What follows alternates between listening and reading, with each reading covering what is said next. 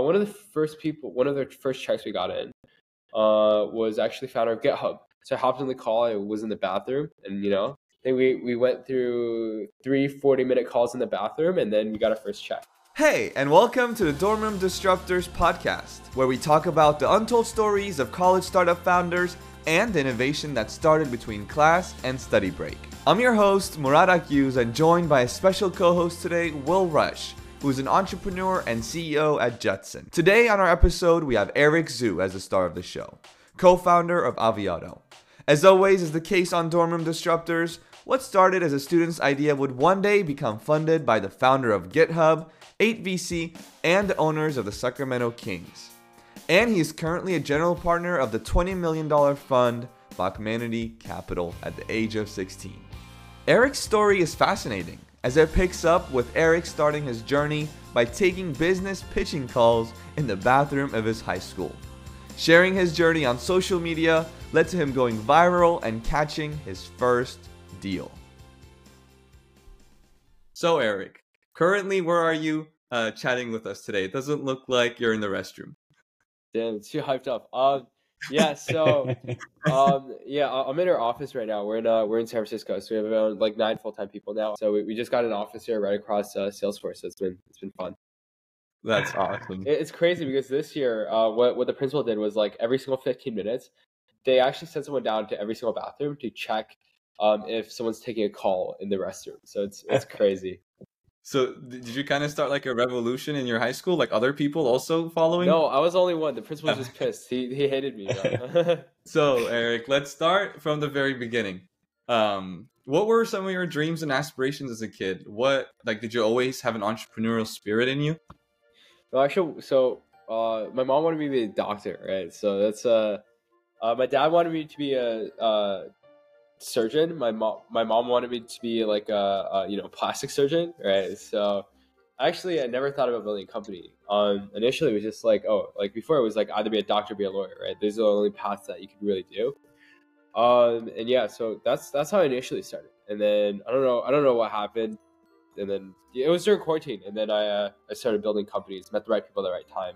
And then it was like, this is a lot more interesting than being a doctor, right? I mean, they're important, but What do you think was the biggest catalyst in that transition? Like when you think about, just having a parent that was pushing you into something that checks all their boxes and just starting to think about how you actually check your own boxes. What was the biggest change?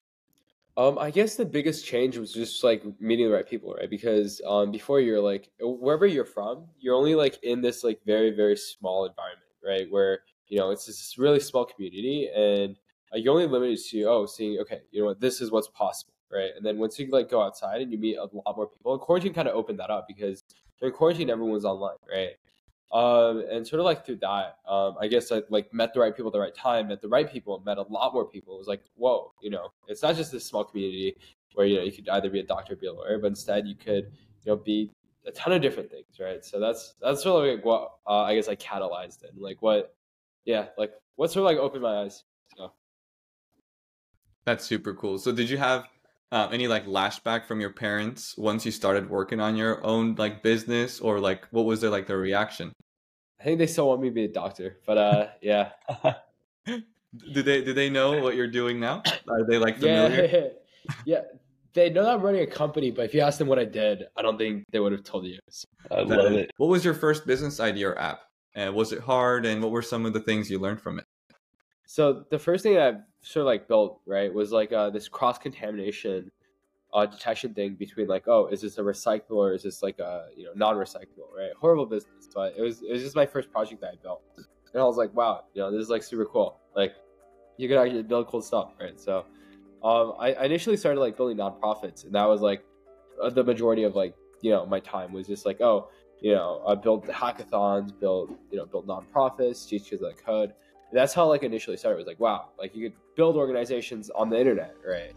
And then suddenly like I met, back then San Francisco was like sort of like a Discord server, and I got into it, and there were a lot of people building companies. So I got my first job at one, and then sort of like went on from there, right? Not only do people can build organizations like nonprofits on the internet, but also you build companies on the internet, right? So That was like, yeah, that was like when I, that was like sort of like the first few projects I built. So you hopped in the Discord server, and from that you got your first like true startup gig. Yeah, I got my first job because yeah, like everyone's online back then, right? Because it was quarantine. Like, you know, if you had this like perfect demographic, like the people who were online were at, you know, either the, you know, the perfect demographic, right? The people that weren't online were either too old or too young, and you had this like perfect age range where everyone had a computer, and they didn't know, they have too much time and they don't know what to do with the time, right?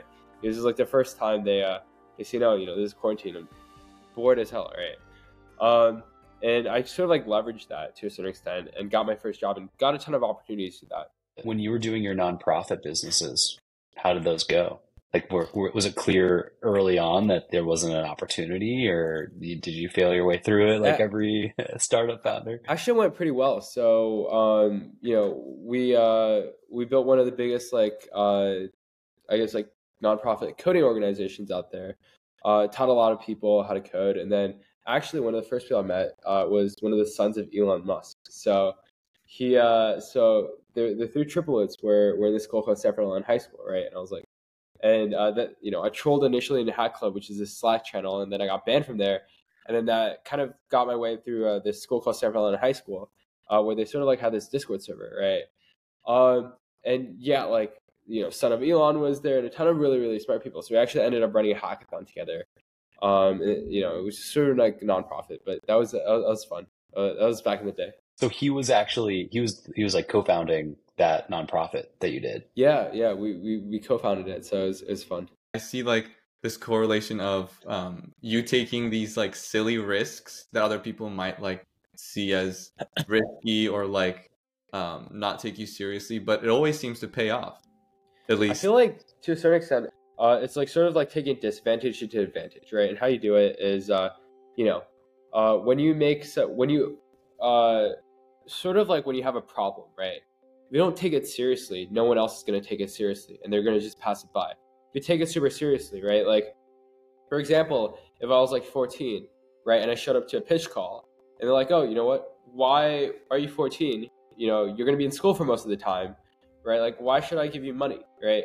Versus like you showing up in the bathroom, which they're going to find it hilarious. And they'll be like, oh, you know what? You're in the bathroom. You know, this person's going to go through everything to go from A to B. Breaking through barriers. I love it.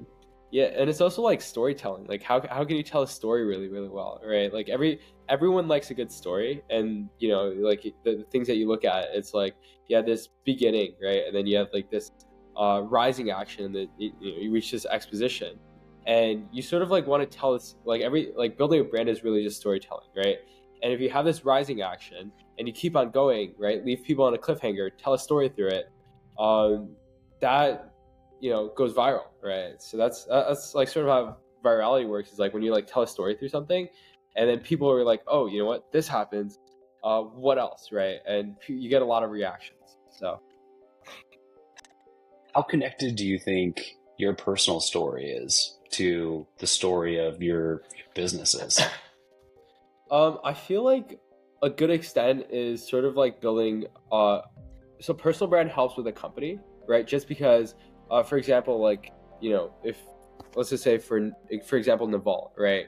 If Naval builds at anything, right, people are going to notice that. He's probably going to build a successful company just because he has a good amount of base of people and is pretty well connected, right? So like sort of a lot of serendipitous things happen when you put yourself out there, when you put yourself on the internet, right? You know, when you make like a post or when you grow a big account, if you have like hundreds of thousands of followers, maybe like, you know, 100 or 200 people, they might be useful to you and they might, you know, help you along the journey, right? Or go like, oh, you know what, this person is worth it to me, right? And this is also like sort of like how you expedite your network too, because network at the end of the day helps a lot, especially when you're starting a company, or when you're building anything, right? Yeah, that is awesome. I love how you leveraged your storytelling with your personal brand to grow your network. I'm sure it started from basically you in a restroom.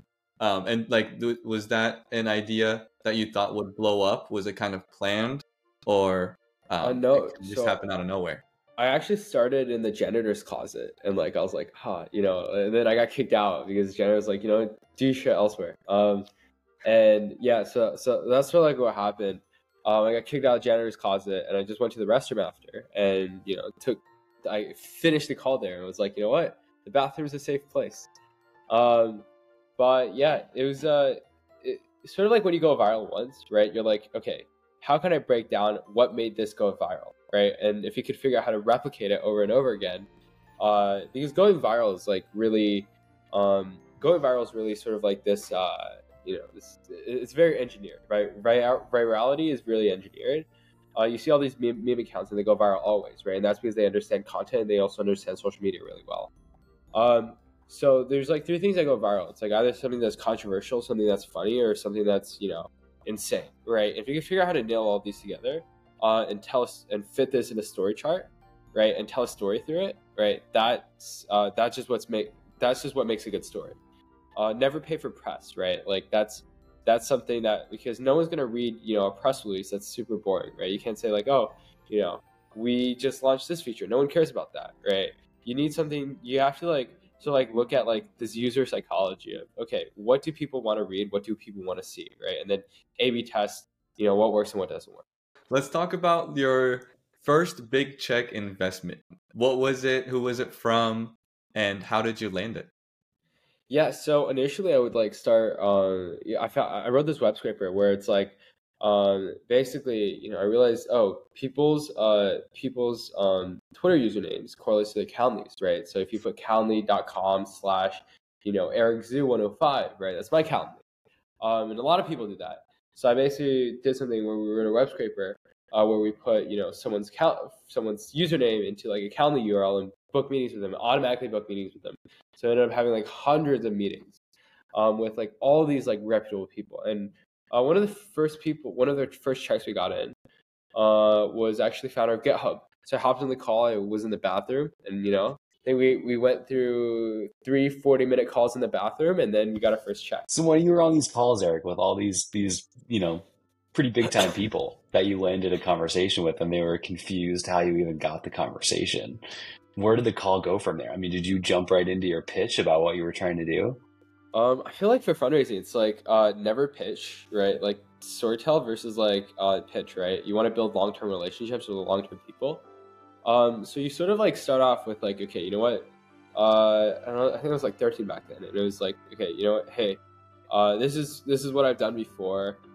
This is like what I'm trying to build. You know, I just want to meet in general, right? Usually, it's like you want to be the elephant in the room when you're raising money. It's like, oh. And you guys raised, right? So you probably know this, but it's like, oh, you know, instead of like asking the other people for money, they want to give you money, right? And you're sort of like this elephant in the room, and you want them to, you know, invest, right? So yeah. What do you think about the thesis for the fund? How did you come up with the thesis? So one of our main LPs, right? They are a very, very big company in the U.S. and they do a lot of American dynamism and deep tech deals. So they were like, oh, you know, what if we could see Gen Z perspectives, right? In defense, policy, AI, et cetera. It doesn't match at all, but, you know, it was cool. But they wanted to see, it's also something that I've been really interested in. It's like anything Iron Man-like or deep tech, right? Because I think in like the next 5 to 10 years, that's going to be where most of the fundamental technologies are going to be. Also, they evade hype cycles, right? They're very capital intensive, but they're going to be sort of like life-changing companies like the next 10 years. So that's something I'm really interested in. And then we also do like, there's like three main verticals that we go with our fund, right? American dynamism, defense, policy, etc., AI, and then also enterprise software. So those are the three verticals we go for. So amazing. And when did the fund start deploying capital? We started deploying last year. So yeah. Okay. When you take that back to the product that you're building, I mean, how in conjunction are they with each other? Are the same people that are working on your product also using that to identify good investment opportunities?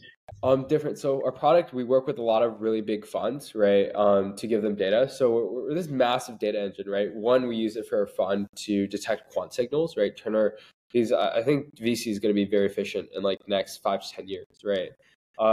or it's going to change a lot, just because there's so many processes that you could be automated, right?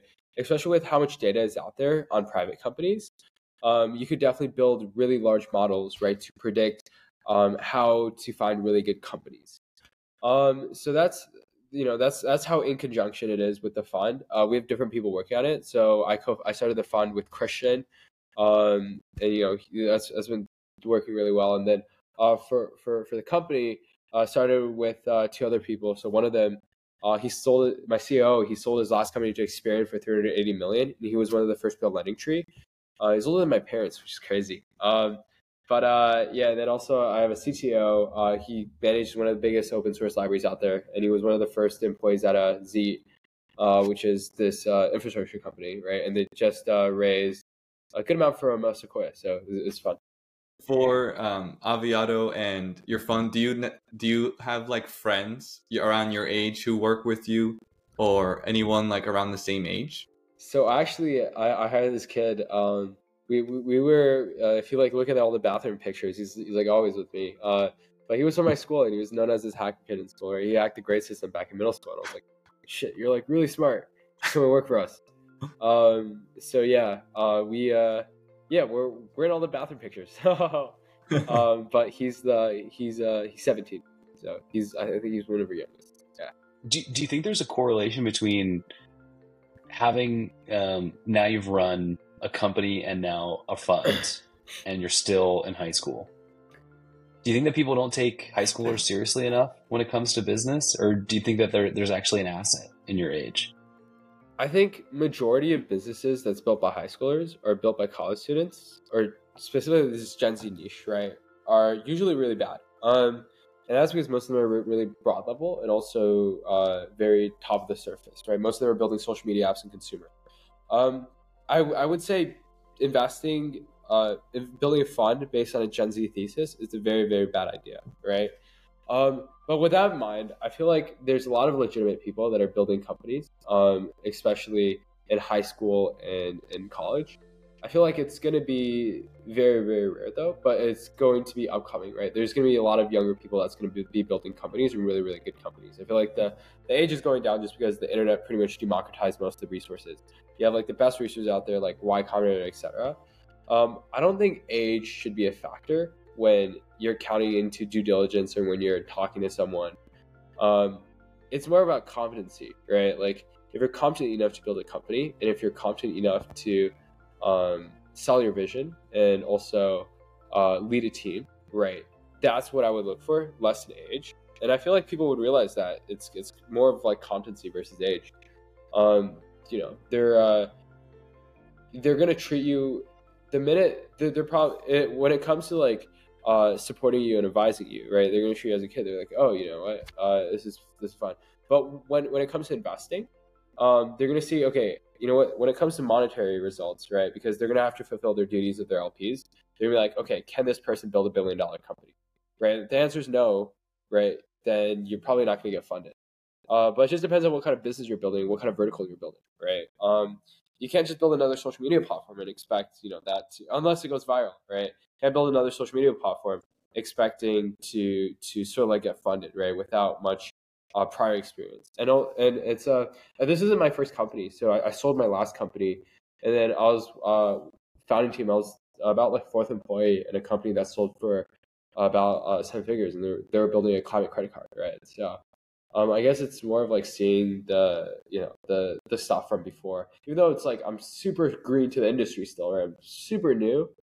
There's still a lot of stuff to learn, right? And I feel like I guess like yeah. Competency over age is going to be the main thing. What's your belief about the future of work with artificial intelligence and everything happening? And you think it's going to change things dramatically? Do you think that if, you know, you were talking to another high school right now about getting a job in corporate America, you'd have different advice for them than maybe 10 years ago? Damn, 10 years ago, I was like 6 years old. Yeah. So I think... Good. I think the hype cycle is pretty much dying, right? There's only two kinds of AI companies that's going to work out. One is you know, you sort of have this like middle market remove, which is these wrappers, right? You have two sort of companies, right? That's going to spin out. One is going to be the underlying fundamental infrastructure, right? Foundation models, et cetera, where you're building, you know, and this is very expensive too, right? Which is you're consuming a lot of GPUs and you're training your own data sets and you're building your own models, right? So you have this amount. It's definitely going to make a lot of things easier. Like I use LLMs a lot, right? Even in our product, it saves a lot of time. They're really good for classification, et cetera. So it's either like you're building actual infrastructure, right? Like OpenAI, NVIDIA, Anthropic, et cetera, right? Those are the people that's building infrastructure companies. And then you have all these people that are building, I don't think AI by itself should be a product unless you're building foundation models or infrastructure. I think that AI, if you're building a company, should be sort of like a feature. It shouldn't be your main product where you're building a model or you're building a model. Even though there's some companies that's going to work out, like for example, Harvey, right, where they're legal software for AI. There's some companies that's going to work out that is this wrapper based on OpenAI models. But I don't think it should be the main feature. I think it should be a lot of companies should implement it as a part of their feature, right? Either using it as classification, curation, you know, chat support. These are great use cases of how AI can help, right? And then there's people building AGI. So, do you think there'll be more entrepreneurs in the future? I think it's going to be a good amount of distribution of entrepreneurs and workers.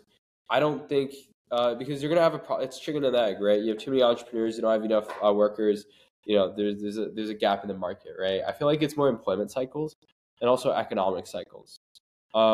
So because it's sort of like supply and demand when it comes to like a, you know, capitalistic economy, right? Where it just depends on specific cycles. But it's sort of like this curve, right? And it kind of balances out because if you have too many workers, but not enough employers, right? Then you know there's going to be more companies that's going to be built, right? And there's less workers, too many employers, then there's going to be less companies that's going to be built, right? So it's sort of going to balance out long term. I definitely do say that there's going to be more companies built. I feel like the thing is with job trends, right? Where it's headed is kind of interesting. A lot of people are trying to be influencers and creators just because that's most of the content that people consume, right? So it's gonna be interesting how it's gonna end up in like the next 5-10 years. So I want to see. 100%. So going, I guess, back to you know, being a founder, being on a leader of a fund, how do you manage to juggle school now with all these businesses going at the same time? I can't say this on camera, but I think I said this off camera. But yeah, you know, I work very for if teachers are watching this, I work very hard on homework every single day. Actually, Chinese is my lowest grade right now, so if someone could get my Chinese, which is sad. Chinese is my first language. Like I didn't know how to speak English until I was like 3rd grade, and then now Chinese is my lowest grade right now. So yeah, working very hard in school, pulling 8 hours a day in school. Yeah, that's amazing. That's good to hear. What makes you excited to work on your business every day? Has it changed over time? I guess it changed over time. Like no business starts off with the same initial idea, right? But it's mainly the problems that you solve. I think a lot of this stuff is very interesting, especially when you're dealing with a lot of data. These are hard problems to solve, but very, I guess, like research oriented.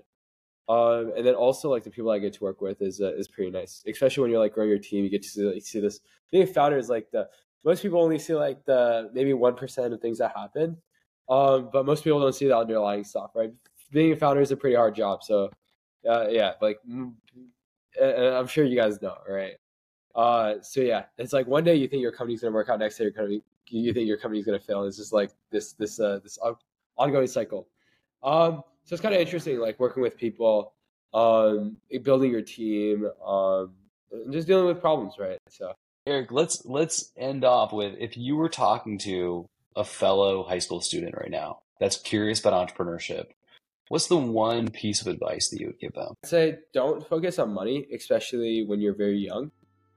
Do everything that advances your career, because if you focus on money too early, right, it's going to be bad for you long term, just because your career is probably, if you're 16 now, your career is probably going to be maybe next 30, 40 years, right? And you can't have this be the peak of, you know, what you've done. So I'd say work your way up. And there's so many different ways that you could do this. Like, building a company isn't like the only way, right? You could be an influencer. You could do pretty much whatever. And I'd say just like focus is going to be the main thing. Focus on one thing and do one thing really well. And if you're going to start a company, I'd say just work at a company first, get your experience, work at something that you're interested in, right? When you're young and you're, let's just say you get a job at OpenAI, right? That's going to be a lot more, that's going to help you a lot more in your career than just starting a company right off the bat. And you get to see how a good company is run, how a good company is operated, grow your network, and then build your own company eventually. But yeah, I think that's the main thing.